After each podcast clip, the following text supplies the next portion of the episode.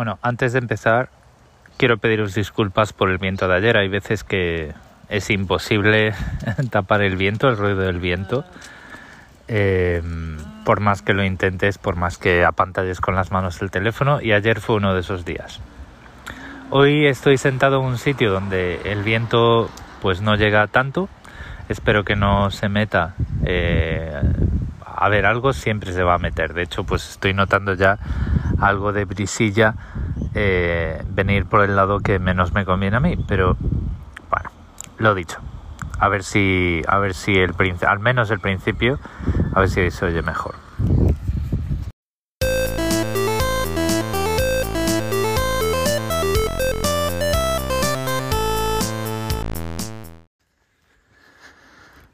Bueno, Mastodon eh, es una red que ahora mismo está muy de moda y que seguro que este no va a ser ni el primero ni el último episodio de, Mastodon que vais a escuchar. Sin embargo, bueno, pues eh, siguiendo el, el, tema de ayer, donde probablemente hayáis podido ir a Twitter y ver a dónde me voy, pues os voy a contar cómo funciona y por qué hay tanta gente dividida entre que si es fácil o si es difícil, o si es más complicado o si es más difícil de entender, etcétera.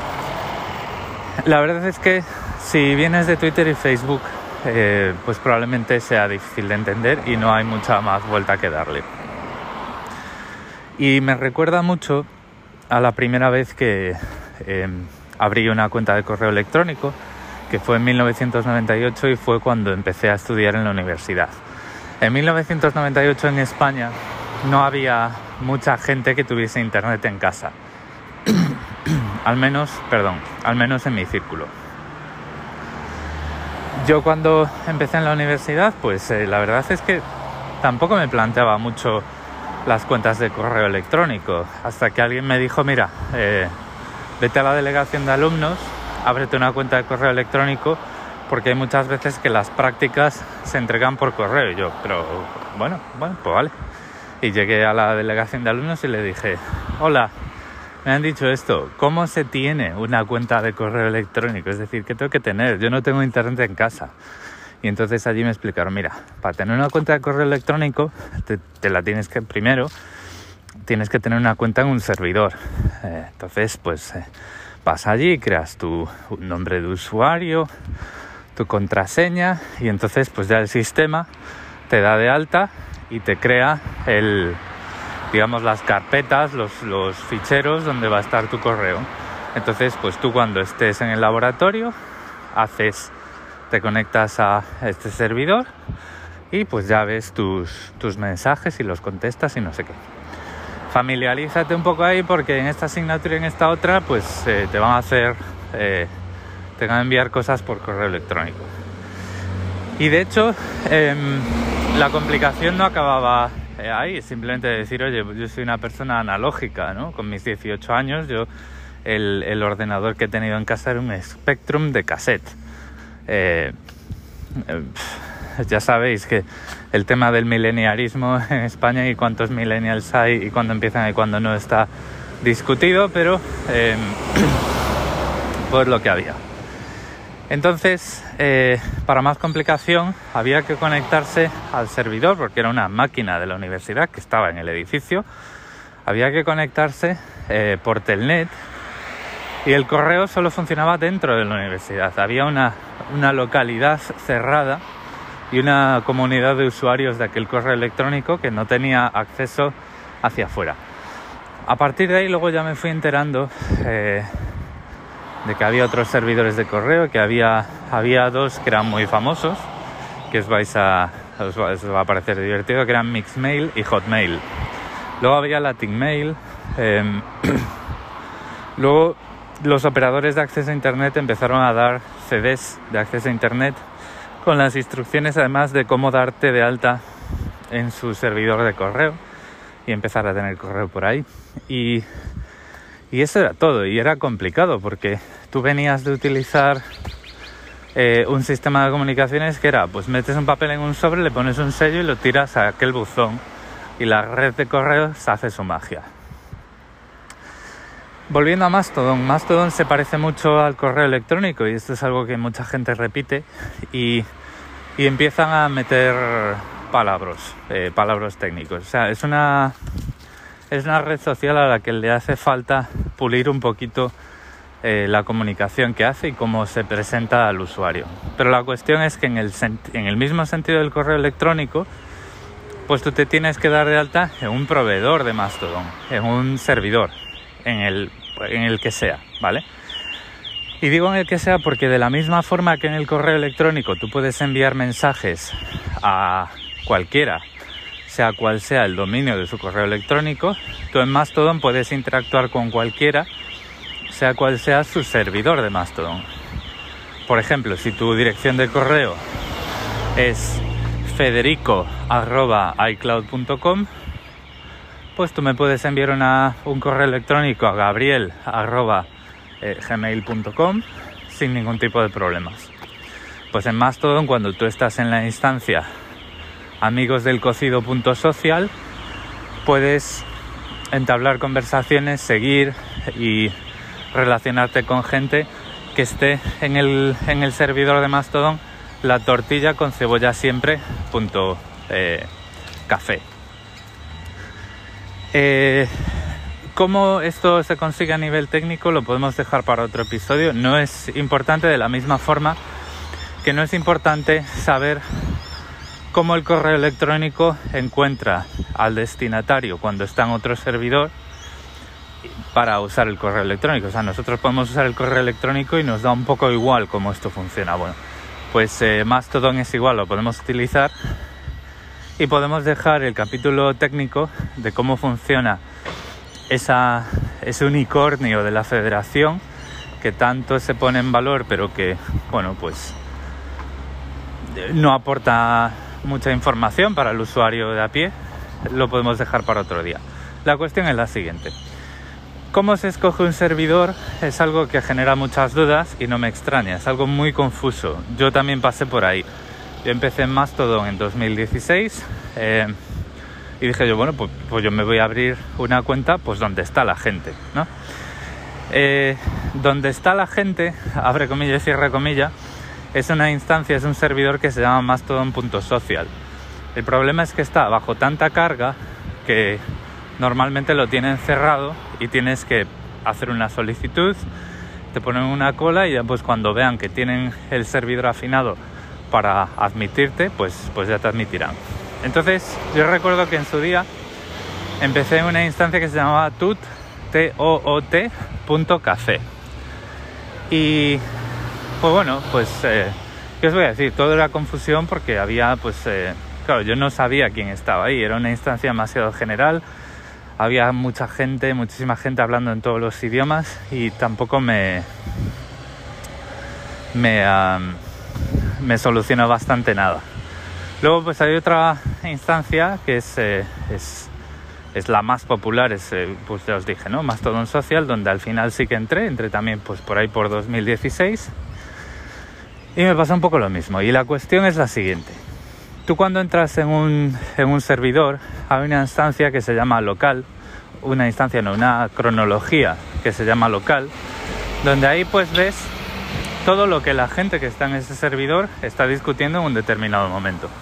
Es, digamos, la, instancia local, la, uy, perdón, la cronología local es como el, vamos, donde, donde está la gente de ese servidor, lo que se podría llamar la comunidad donde tú te has dado de alta. Entonces, hay dos factores a tener en cuenta. Si te metes en una instancia muy generalista, que cualquiera puede hablar de lo que sea o cualquiera eh, no hay unos intereses claros para darse de alta y además hay mucha gente como es eh, más todo un punto social pues la pestaña local la cronología local no te va a aportar demasiado valor porque vas a tener que buscar entre toda esa gente temas en los que establecer conversación y te va a llevar más tiempo entonces eh, como Digamos que cuando entras sin conocer a nadie, donde más te vas a mover es en la cronología local, una vez la entiendes, porque el nombre tampoco está muy claro. Eh, digamos que es local porque es local al servidor donde tú te has dado de alta, pues lo ideal sería que escogieras una instancia según tu tema favorito o tu, o tu localidad. Por ejemplo, si tú vives en Carabanchel y hay una, eh, hay una instancia que es de vecinos de Carabanchel, pues eh, lógicamente ahí te vas a encontrar al carnicero, al dueño del bar y a todos estos y pues le vas a sacar un determinado valor a Mastodon en ese servidor. Si a ti lo que te interesa es el cocido, pues te buscas tu instancia de amigos del cocido y te metes ahí y vas a entrar en el maravilloso mundo del cocido y las siestas eh, comatosas que tenemos cuando comemos cocido en verano. Perdón por el ruido, pero estoy yendo al tren y la, la calle hoy está muy concurrida con camiones, no sé bien por qué, pero, pero me está costando, o sea, no, no, hay mucho, no hay mucho donde esconderse. Entonces la cuestión es la siguiente, escoges una instancia que te interese por, por alguna razón y a poder ser, y esto es contraintuitivo y esto no ayuda en absoluto a atraer a nuevos usuarios o hacer que los nuevos usuarios se sientan cómodos, escoge una instancia con pocos usuarios. Una instancia que tenga entre 100 y 150 usuarios es la instancia perfecta para empezar, porque el nivel de conversación y la velocidad de conversaciones no va a ser agobiante. Y en ese sentido, volvemos a hablar de tecnologías antiguas. No es que se parezca al correo electrónico, es que se parece al IRC, se parece al, chat tradicional. Yo y, tú recordarás cuando íbamos a los ciber y nos metíamos en el IRC, cuando te metías en el, en el canal de IRC hispano de Madrid, pues aquello no había por dónde cogerlo porque había demasiada gente hablando de demasiadas cosas. Sí, estaban todos hablando de Madrid, pero era demasiada gente con demasiadas cosas. Entonces la sala de chat que en Mastodon sería la cronología local, estaba demasiado, estaba por las nubes. Sin embargo, pues te ibas a una sala de chat de tu barrio y las cosas eran pues mucho más pausadas, probablemente a lo mejor la gente se conocía entre ellos y estaba mejor. Luego ya pues te podías meter en, otros sitios y tal, pero las primeras veces que entrabas en el IRC si entrabas en una sala demasiado concurrida, las cosas se echaban mucho para atrás. Pestaña local, la pestaña del servidor. Luego hay otra pestaña, otra cronología, que probablemente es en la que aparezcas por defecto la primera vez, que es la, la tiene una casita, un icono de una casita y es la pestaña de inicio. Ahí es donde vas a estar tú y la gente a la que sigues. Es digamos tu círculo más cercano en Mastodon. Eh, bueno, la utilidad que tiene es evidente, ¿vale? Eh, entonces, claro, la cuestión es que ya tiene, estamos hablando de dos cronologías y no una, como en el caso de Twitter. Eh, por último, y probablemente es la más confusa de explicar, es la, la pestaña federada. Pero la pestaña federada la vamos a dejar y primero vamos a decir, establecerlo, que yo creo que a estas alturas del episodio ya es obvio, que tú en Mastodon puedes seguir a cualquier persona de cualquier instancia. Os voy a contar cómo. De la misma forma que en el correo electrónico tú tienes una dirección de correo electrónico que es usuario arroba eh, dominio, que no es más que el servidor, en Mastodon tú tienes un usuario de Mastodon que es usuario arroba servidor, literalmente. Entonces en el cajetín de búsqueda, pues tú... Eh, introduces hipólito arroba social en donde quiera que tú estés y lo vas a encontrar y lo vas a seguir y va a formar parte de, tu pestaña de inicio, de tu pestaña de la casa. Entonces, a este, en este punto, la cronología de inicio la podemos ver como nuestra casa y la cronología local la podemos ver como nuestro barrio en términos de, la, de lo que es la red social. Ahora, la pestaña federada. La pestaña federada es una, una cronología que Mastodon construye a partir de tu contenido, las reacciones a tu contenido de la gente que te sigue y de cualquier reacción que la gente que sigues, o sea, que el segunda, la segunda derivada tenga, o sea, toda la gente que interactúe con tu publicación eh, va a aparecer en tu pestaña federada, porque son, digamos, los, las, las ondas, las eh, ondas en el charco cuando tú tiras una piedra. Cuando tú tiras una piedra lo puedes ver como una publicación toda la repercusión que tenga esa publicación va a aparecer en la pestaña federada. También va a aparecer todo el contenido de la gente de tu instancia, todo el contenido de la gente de local y las repercusiones de su contenido. Y una vez que tienes todo esto en la cabeza de publicaciones y repercusiones de ti, eh, la gente a la que sigues y la gente de tu instancia, añádele también todo el contexto. Es decir, en la pestaña federada no te va a salir solo la respuesta a una publicación, sino que si hay una respuesta a una publicación a la que tú de alguna forma estás expuesto, porque has participado en esa conversación, porque alguien de tu instancia ha participado en esa conversación o porque alguien a quien tú sigues ha participado en esa conversación, te va a aparecer la conversación entera. Entonces, podemos ver que la, si tú cuando tiras una piedra a un charco, eh, las, eh, las ondas, digamos que son las reacciones, todas las reacciones posibles a esa publicación, digamos que la pestaña federada es en tu charco todo el mundo que está publicando y todas sus repercusiones y todo su contexto. Ya digo, es un poco confuso, pero digamos que es el, el círculo más externo al que te expone, al que te expone más todo. Claro, si me lo preguntáis otra vez, ¿Mastodon es complicado mm, o, sencillo? Desde el punto de vista en el que es complicado de explicar, no puede ser sencillo. Entonces es algo que tenemos que tener en cuenta y cuando nos demos de alta, si superamos ese, ese pánico escénico de tengo que escoger un servidor y no lo entiendo muy bien, eh, pues nos va a llevar un par de días o tres acostumbrarnos a cómo funciona, sobre todo por las tres, eh, yo lo que más confuso encuentro y lo que más todavía me todavía no he desarrollado esa memoria muscular, esa naturalidad de decir, pues quiero ver esto, voy a ir a esta cronología, pues son las tres cronologías. El, el resto, las mecánicas, pues son como las de Twitter. Publicación, republicación, me gusta, lo guardo en marcadores, lo meto en la lista, hago filtros, sigo gente, bloqueo gente. Cosas que también podemos hacer es bloquear servidores. Entonces, eh, mañana o en el capítulo siguiente os hablaré de, de, las, de cómo esta red tan descentralizada realiza la moderación y se automodera, que es interesante. Pero la cuestión es esa.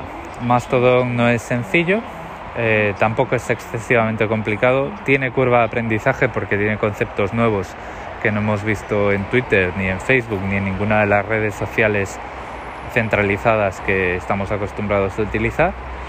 Pero la cuestión es que gracias a, gracias a Elon Musk se está llenando de gente interesante. Yo estoy encontrando a muchísimos de vosotros ya. Eh, a muchísimos, eh, porque es a quien sigo yo, ¿vale? A muchísimos ingenieros, científicos, programadores, eh, analistas, gente de ciberseguridad y temas así periodistas, o sea, ahí empieza, empieza a traer gente que ya no se encuentra cómoda en Twitter y se está convirtiendo pues eh, en un sitio interesante. Desde el punto de vista de que la red social no es la herramienta sino la gente a la que encuentras y con la que te puedes relacionar pues está volviendo un sitio muy muy interesante y muy acogedor. Lo voy a dejar aquí porque el tren va a llegar ya.